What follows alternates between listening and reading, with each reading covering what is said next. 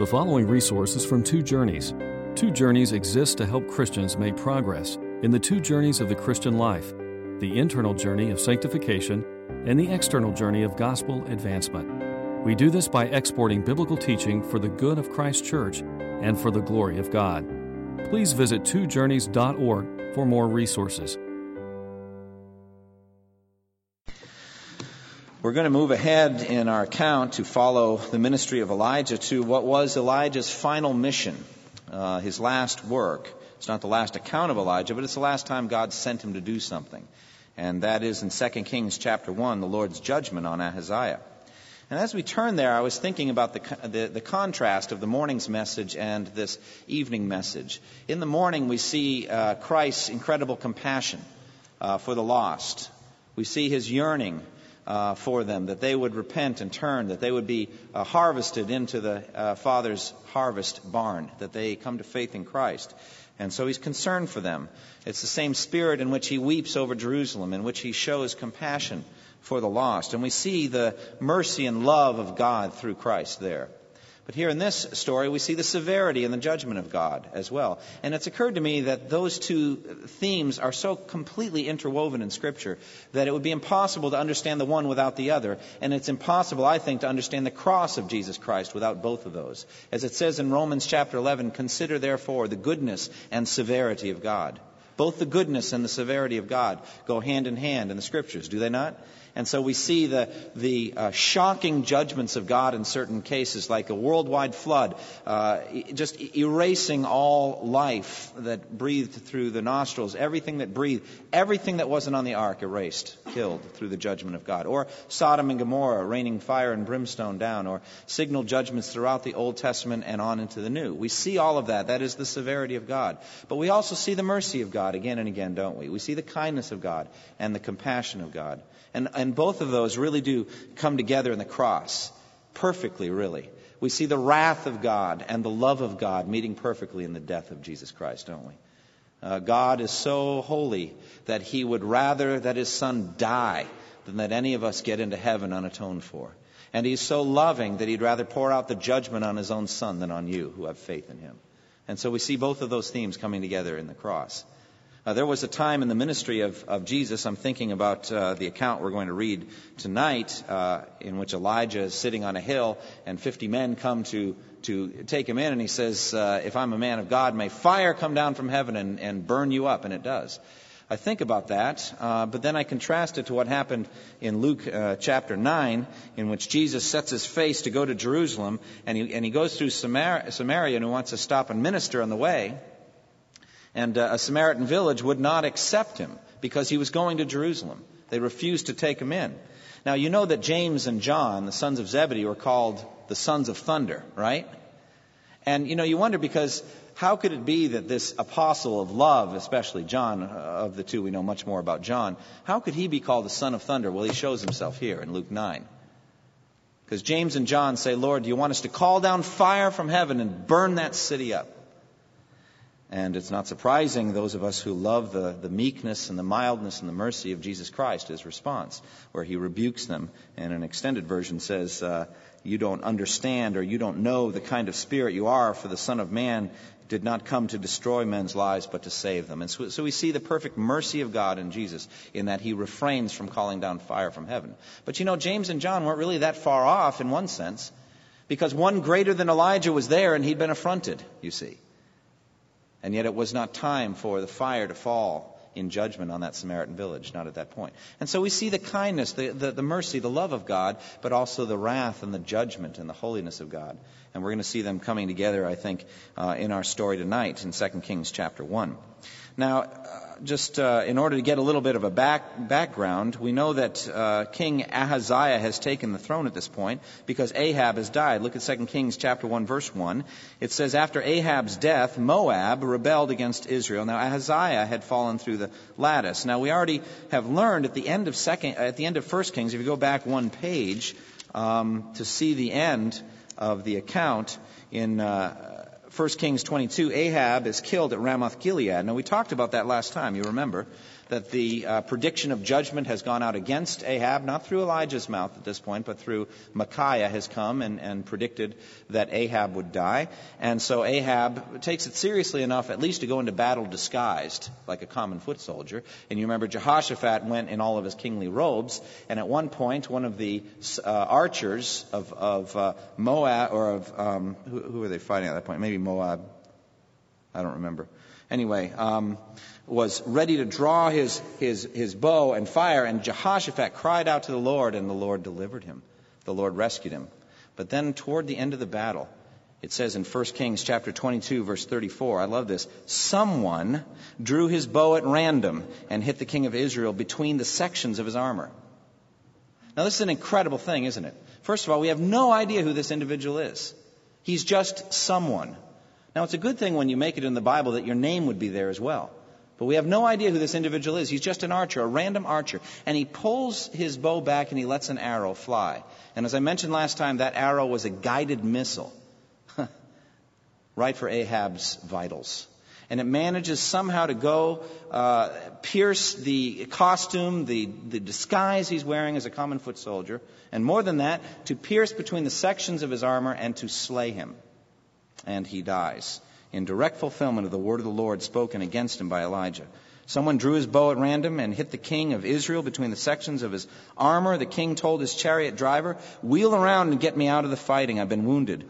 All day long the battle raged, and the king was propped up in his chariot facing the Arameans. There it is, the Arameans. Sorry about that. The blood from his wound ran out onto the floor of his chariot, and that evening he died. Verse 36 As the sun was setting, a cry spread through the army, every man to his own town, everyone to his land. And so the king died and was brought to Samaria, and they buried him there. They washed the chariot at a pool in Samaria where the prostitutes bathed, and the dogs licked up his blood as the word of the Lord had declared. So that's the end of Ahab. And it says in verse 40 Ahab rested with his fathers, and Ahaziah, his son, succeeded him as king. Now, Ahaziah is a fulfillment of that common proverb the apple doesn't fall far from the tree. Okay, because he's every bit as wicked as his father Ahab had been. Look at verses 51 through 53, the end of the chapter. Ahaziah, son of Ahab, became king of Israel in Samaria in the 17th year of Jehoshaphat, king of Judah, and he reigned over Israel two years. Very significant, very brief reign. Verse 52. He did evil in the eyes of the Lord because he walked in the ways of his father and mother and in the ways of Jeroboam, son of Nebat, who had caused Israel to sin. Verse 53. He served and worshiped Baal and provoked the Lord, the God of Israel, to anger just as his father had done. And so that's the very end of 1 Kings. That's the last word of 1 Kings. Now, I've talked before about the difficulty that comes in the separation from chapter to chapter, and in this case, even worse, from book to book. I think there's an intimate connection between the very last verse of 1 Kings and the very first verse of 2 Kings. Look again at the last verse of 1 Kings 22, verse 53. He, Ahaziah, served and worshipped Baal and provoked the Lord, the God of Israel, to anger, just as his father had done. And then chapter uh, 1, verse 1 of 2 Kings says, After Ahab's death, Moab rebelled against Israel. Now, I'll explain why that's significant. But I think the first thing we need to look at is how shocking is Ahaziah's rebellion against God. What more could God have done to wean his people and to protect, really, Ahaziah against Baal worship than he did through Elijah. There were the three and a half years of drought and famine, brought miraculously to an end after the contest between the prophets of Baal and Elijah at Mount Carmel. And then the sevenfold prayer, and on the seventh prayer, Elijah's prayer is answered, and rain comes again at the direct word of Elijah. And then you remember that Elijah uh, amazingly runs on ahead of the chariot of Ahab to Jezreel and gives and is there to give a warning uh, about continued worship of Baal. There's nothing more that he could have done. And then we have an ongoing ministry, not just with Elijah, but with the other sons of the prophets uh, to Ahab. And yet here his son continues in the tradition of Baal worship, probably under the influence of his mother. It's a fearsome thing. And I think it's a direct correlation between his determination to worship Baal and the brevity of his reign. Two years. So I think that God is bringing judgment and a threefold, what I call a threefold external judgment from God. If you look over at 2 Kings, first of all, there's a political judgment. Politically, God is judging Israel and specifically judging Ahaziah.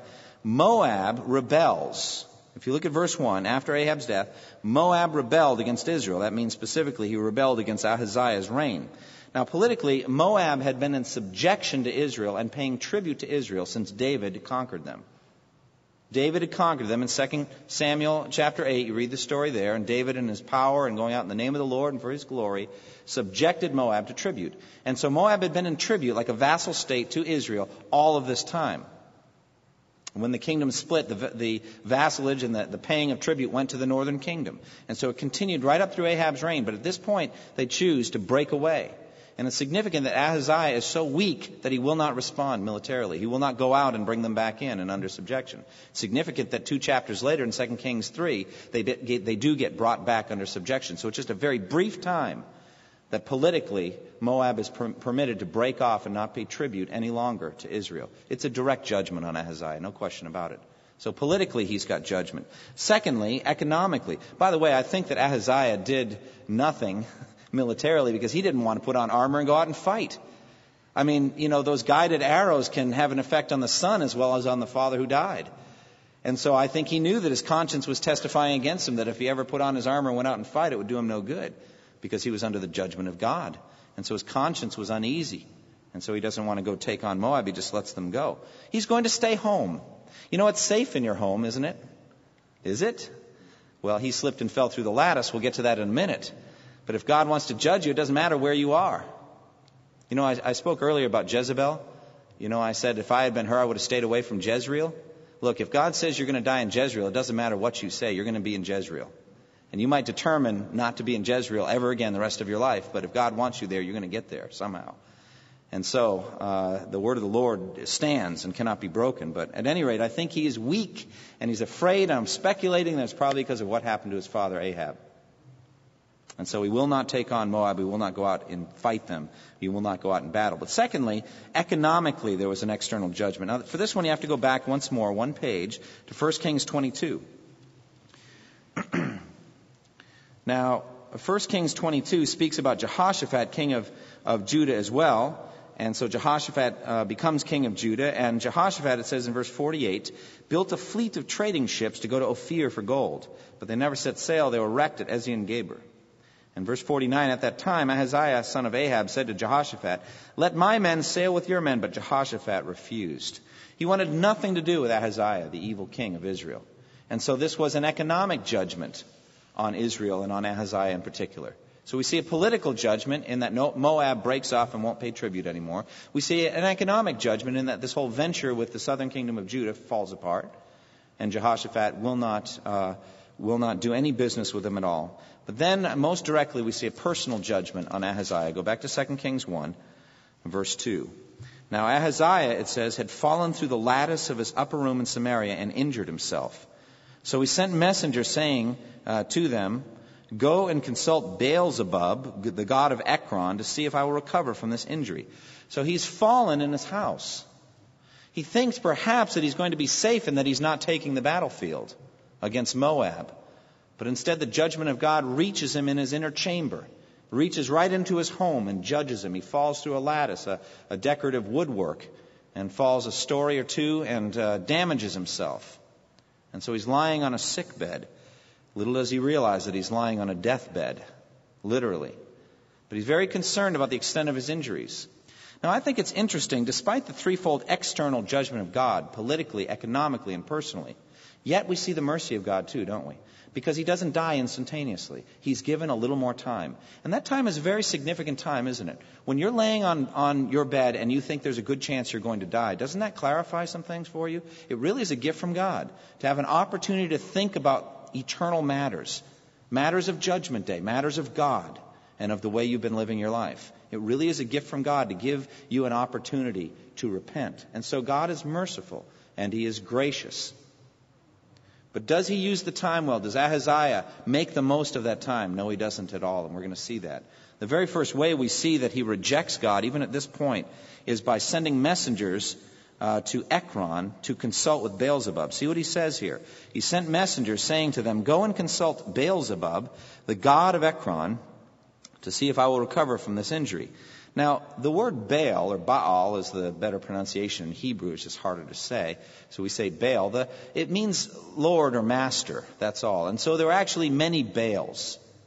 They could serve many different masters or Baals, many different gods. This one was Baal Zebub, which I think was a slang term that the Israelites used, meaning specifically Lord of the Flies, I think is what it means. And you know that comes over into Luke 12 uh, when they said that it was because of, and Matthew also, they say it's because of the of Beelzebub uh, that the king of or prince of demons that Jesus drives out demons. So it's the exact same word, it's just a Greek spelling of the same word. So basically, the Pharisees there are ascribing to Jesus that he is, he is casting out demons by Satan himself. So this God, the God of Ekron, really represented Satan or the devil, but probably a demon. And I believe behind all false worship, all false religious system, there is demonic influence, perhaps even supernatural power. And so I believe that these demons that were impersonating Beelzebub, the, the god of Ekron, somehow had some ability to predict the future. You've heard perhaps of the Oracle of Delphi in Greece, and so it could be that uh, God permitted the demons to orchestrate a few minor future predicting miracles. And by the way, who is the only one who really knows the future? Think about that. The one who knows the future is the one who rules the future, right? Because anybody else has got to go through him. And who is it that rules the future? It's God and God alone. So no one can know the future except they go through God and find out. But it could be that God permitted these demons somehow to impersonate uh, fortune tellers successfully enough that they felt that the answer was there up in Ekron. And so this man, Ahaziah, sends off messengers up to consult Beelzebub, uh, the god of Ekron. Now I see the hand of Jezebel in all of this. I don't know if you do, but uh, always pushing and shoving toward Baal worship and said, you know, you ought to go up to that oracle up there at Beelzebub, and they'll be able to, uh, or at Ekron, to find out if you're going to recover. Now, I think as I probe into Ahaziah's mind, I see insecurity and fear. He's afraid to die, isn't he?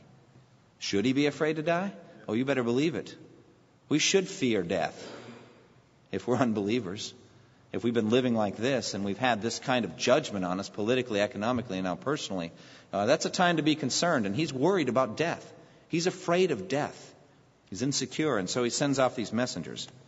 But now Elijah gets his final mission. He gets his final work to do.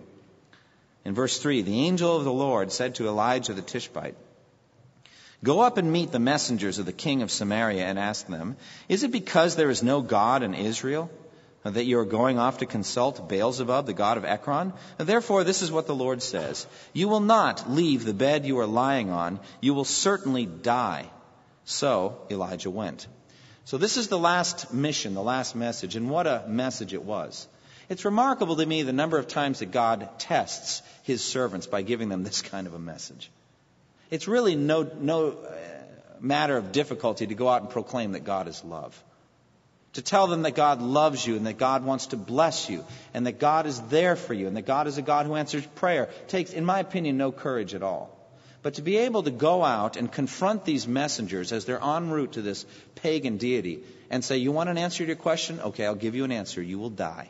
Most certainly you will die. Now that takes incredible courage. And only a man of God with this kind of God focus, utterly unconcerned what people think, he's just going to go and tell the truth, is going to obey and do this kind of message. And so Elijah went. And that is really the story of Elijah's life, isn't it? Elijah was so faithful. When God gave him a message, when he gave him a mission, it didn't matter how difficult or how harsh or unpleasant, he obeyed and went. And so Elijah went. Now I think it's interesting. God's honor is at stake here, isn't it? Is it because there's no God in Israel that you're going outside the borders of Israel? Is there not a God with somewhat of a reputation in Israel? Was not Israel set up like a, lit like a lamp and put up on a lampstand for the whole world to see? With miraculous powers with, uh, with a mighty hand and outstretched arm did God bring Israel out of Egypt so that Rahab's heart melted and the hearts of all those in Jericho melted because they still remembered the power of God? And had not God done many other miracles since then? Had he not even in his own lifetime, in Ahaziah's own lifetime, answered Elijah with fire from heaven and burned up the sacrifice? Is it because there's no God in Israel that you're going outside the borders to get an answer to your question? That is an insult to the God of Israel. It is an insult to our Lord. And so, for, for zeal for the name of God, does Elijah move out. With this message. There is a God. And by the way, the Hebrew's double negative is very strong. Is it because there's absolutely no God? Could it be there might be a God in Israel? That's almost the sense. Have you forgotten that there is, in fact, a God in Israel? So the, the Hebrew is actually very strong on the negative. Is it because there's absolutely no God in Israel that you're going outside the borders to get an answer to, to this question? And so Elijah went. Verse 5 When the messengers returned to the king, he asked them, Why have you come back? Now, this is very interesting. Why did the messengers come back? They were sent out by the king to go to Ekron. They did not complete their message or, or, mission. They did not go all the way to Ekron. They came back. Why? Because of the authority of Elijah. Do you see that? Elijah just comes out in the power of God and speaks. Says, You don't need to go that far. I'll tell you the answer. We'll cut right through this thing. You don't need Beelzebub. I'll tell you the answer. You will die, O king. And so the messengers obey rather the voice of Elijah than the king, Ahaziah. And so the messengers return, and the king, having timed out the message or the mission, knows very clearly that, that, there's no way they could have made it to Ekron. He says, Why have you come back? Verse 6 A man came to meet us, they replied, and he said to us, Go back to the king who sent you and tell him, This is what the Lord says. Is it because there is no God in Israel that you are sending men to consult Beelzebub, the god of Ekron? Therefore, you will not leave the bed you are lying on, you will certainly die. Now, this is very striking, isn't it? First of all, how many times does that message get into this account verbatim? The answer is three. Three times in 17 verses, we get the entire message from God. It's almost like he's rubbing Ahaziah's face in it. And as we look at it, it's, it's just so prominent. Is it because there's no God in Israel that you're consulting Beelzebub and Ekron? Therefore, I will tell you, you will certainly not leave the bed you are lying on. You will die. It's, he says it three times. I also think it's striking in that these pagan, probably, messengers, or perhaps they were Israelites, we don't know, but at any rate, the messengers of King Ahaziah are very faithful with the message, aren't they? They don't pull anything back. They boldly told King Ahaziah what Elijah had told them to say. Now, you could say, well, there's really not much boldness. They were just saying what Elijah said. But isn't that the very same thing when God sends us with a message? It's not our message. It's not our gospel. It's not our scripture then why do we fudge on it? It isn't our message. We just need to say, Thus says the Lord. And then in the Word of God, there it is. There's an incredible boldness and freedom to that. It's not me, it's the Word of God. But these messengers came back and verbatim, they re- re- repeated a very distressing and unpopular message. O king, you're anxious about your future. You're worried about what will happen to you. You need worry no longer. I'll tell you exactly what will happen to you. You will die. That's a tough message. But the messengers come back and are very clear on this. The king in verse 7 asks a very interesting question. The king asked them, What kind of man was it who came to meet you and told you this? Verse 8, they replied, He was a man with a garment of hair and with a leather belt around his waist. The king said, Now that was Elijah the Tishbite.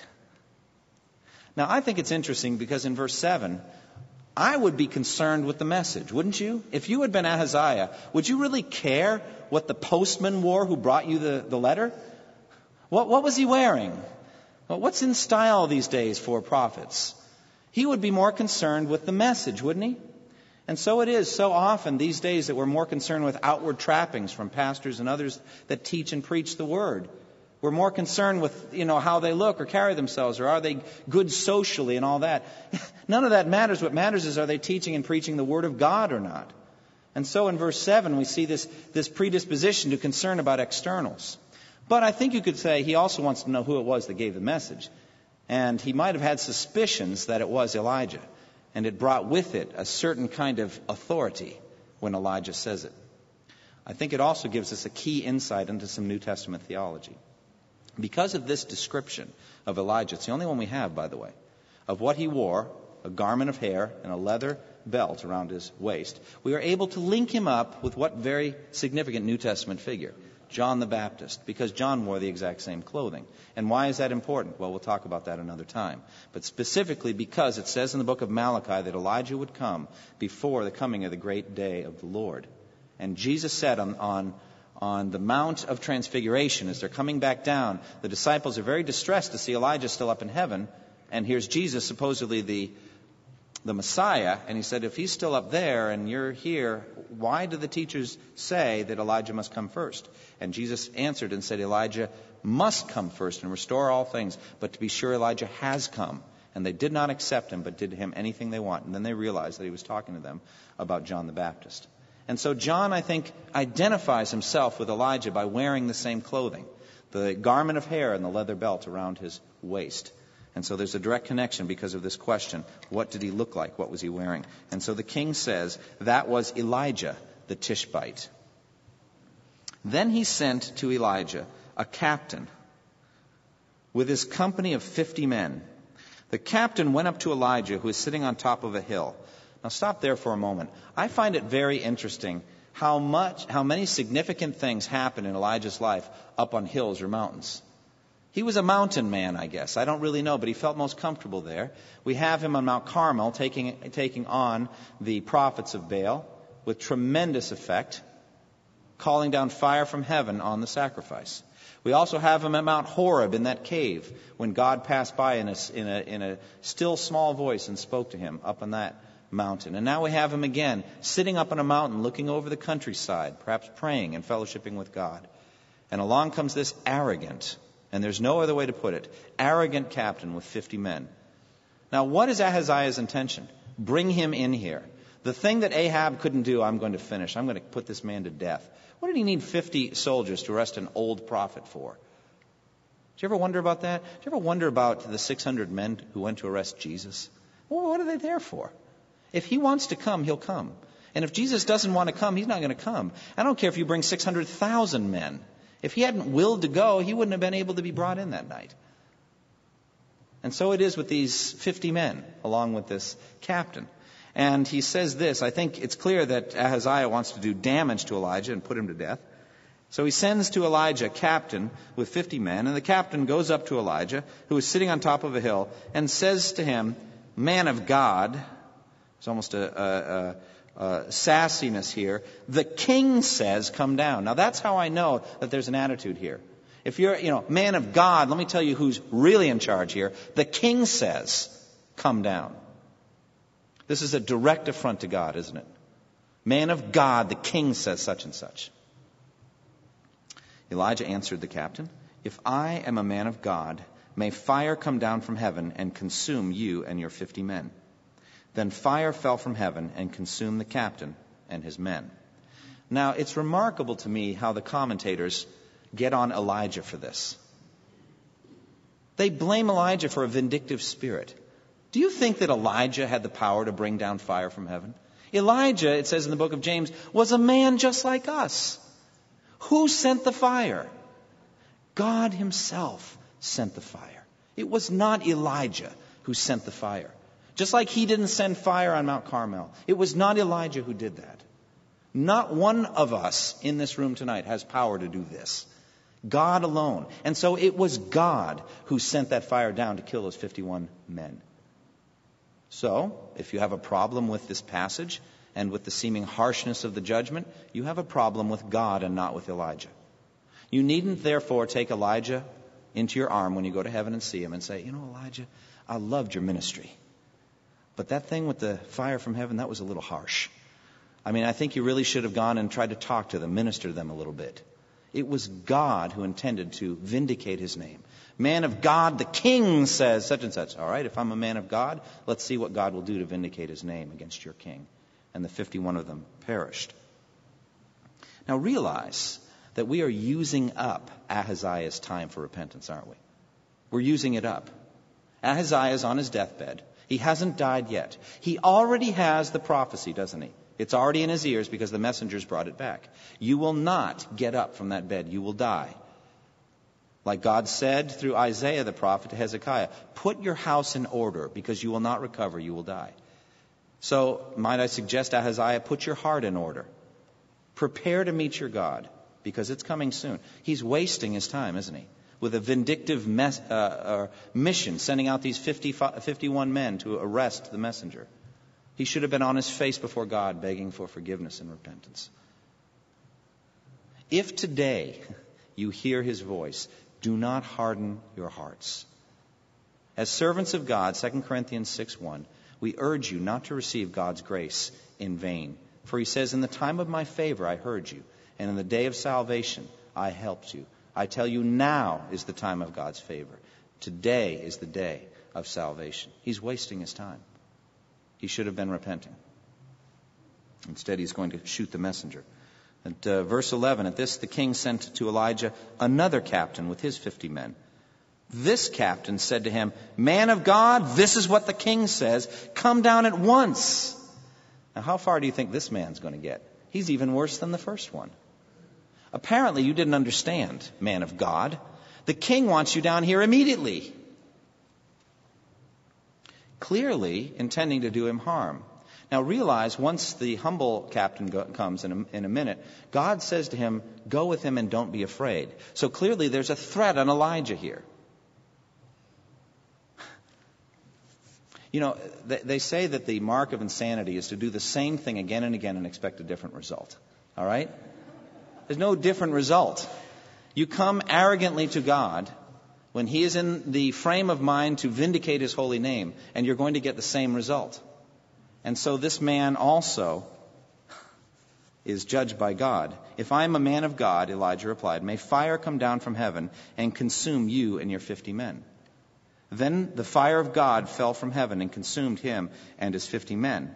Now realize both times the fire is ascribed to heaven the first time and to God this time. Clearly, this is God's fire, not Elijah's fire. It is not Elijah's fault, if fault there is. But realize that God reserves the wicked for a day of judgment. And he is able to do that. He doesn't owe these 51 men a thing. And so the fire comes down. And I think what I want you to do is realize that you deserve the same thing. Unless you all repent, you will likewise perish, Jesus said. All of us are in this boat. Are any one of us able to say to God, on the, on, uh, by virtue of my own merit and righteousness, I come and stand before you? Do you realize the kind of boldness it takes to come into the throne room of God? To be able to come into the presence of God and address Him as Father. Do you realize the kind of boldness that takes? The answer is no, not properly. Neither do I. I'm telling you, we don't. But if we could see God, or see what the seraphim and cherubim see, and the elders in heaven, if we could see for just an instant, for the rest of your life, your prayer would never be the same. And you would be thanking God again and again for that new and living way opened through the body of Christ and through his blood into the very Holy of Holies. Only through the blood of Christ are we able to come into the presence of God. Our God is a consuming fire, and we are like stubble apart from Christ. And so the fire comes down the second time. And again, if you have problems with this, or with Sodom and Gomorrah, or with Noah's Ark, or with the outbreak against Uzzah, or any of these other judgments, you have a problem with God. But our God is a consuming fire. So the king sent a third captain with his fifty men. This third captain went up and fell on his knees before Elijah. Man of God, he begged, please have respect for my life and the lives of these fifty men, your servants. See, fire has fallen from heaven and consumed the first two captains and all their men. But now have respect for my life. He's trembling, isn't he? He's afraid. And I feel like if he was like this coming into Elijah's presence, what should we be like coming into the very presence of God? You say we should come in boldly. I think we should. I think to come at all is to come boldly. You see, that's what I'm saying. We come at all, but we come realizing who we're speaking to with a sense of, of, of humility and brokenness, a sense of the weight and value of the blood of Jesus Christ, a sense of the awesome holiness of God, and on our faces before Him. And so this man comes. And then the angel of the Lord said to Elijah, Go down with him, do not be afraid of him. So Elijah got up and went down with him to the king. And Elijah told the king, This is what the Lord says. Is it because there is no God in Israel for you to consult that you have sent messengers to consult Baalzebub, the god of Ekron? By the way, the hearing of those words is different now than it was before the first two messengers were sent. Because those things have already happened, haven't they? Fire has already fallen from heaven twice. And now this man, who has called fire down from heaven in the name of the Lord, is standing in front of him. Is it because there is no God? He's still here. He's still alive. He's still powerful. He's still holy, Ahaziah. And it's time to repent. But the time is almost up. It's almost over. Is it because there's no God in Israel for you to consult that you have sent messengers to consult Beelzebub, the god of Ekron? Because you have done this, you will never leave the bed you are lying on. You will certainly die. So he died, according to the word of the Lord that Elijah had spoken. When the time for judgment comes, it's over. And God didn't owe Ahaziah another moment of breath. We don't know if it happened as soon as the words were out of Elijah. We didn't know if he gave him a little more time. We have absolutely no idea. All I know is that there's no space between verse 16 and verse 17. It just goes right on into the judgment of God. The time has come. And so Ahaziah died and he went to judgment. Because he did not repent openly in Scripture, we have to assume that he went to hell. And so the time came for him to be judged. He squandered his opportunities to repent. Now, what should this do to us? I think it should give us a sense of the value of the blood of Jesus Christ and the mercy he's had to us. Doesn't it? Doesn't it give you a sense of, oh, but, the, but for the grace of God, that's me. I deserve that. I deserve to be judged. But God has been gracious to me in Christ. And so, therefore, I approach God with brokenness, with humility, with trembling, and with a sense of the awe and the grandeur of the majesty and the holiness of God. Thank you, Jesus, for my salvation. And if that's what this story does for you, it's done the right thing. It's done the right thing. If, on the other hand, you've never trusted in Christ, if this story jars you and moves you to realize that each day is meant for an opportunity to repent, then take that opportunity. And if, on the other hand, it jars you as an evangelist or a witness to get out and share the gospel this week, you don't know that the people you're sharing with, you don't know how much longer God's going to give them. So that they should make the most of their days and trust in Christ. Thank you for listening to this resource from twojourneys.org. Feel free to use and share this content to spread the knowledge of God and build His kingdom. Only we ask that you do so for non commercial purposes and in accordance with the copyright policy found at twojourneys.org. Two Journeys exists to help Christians make progress in the two journeys of the Christian life the internal journey of sanctification and the external journey of gospel advancement.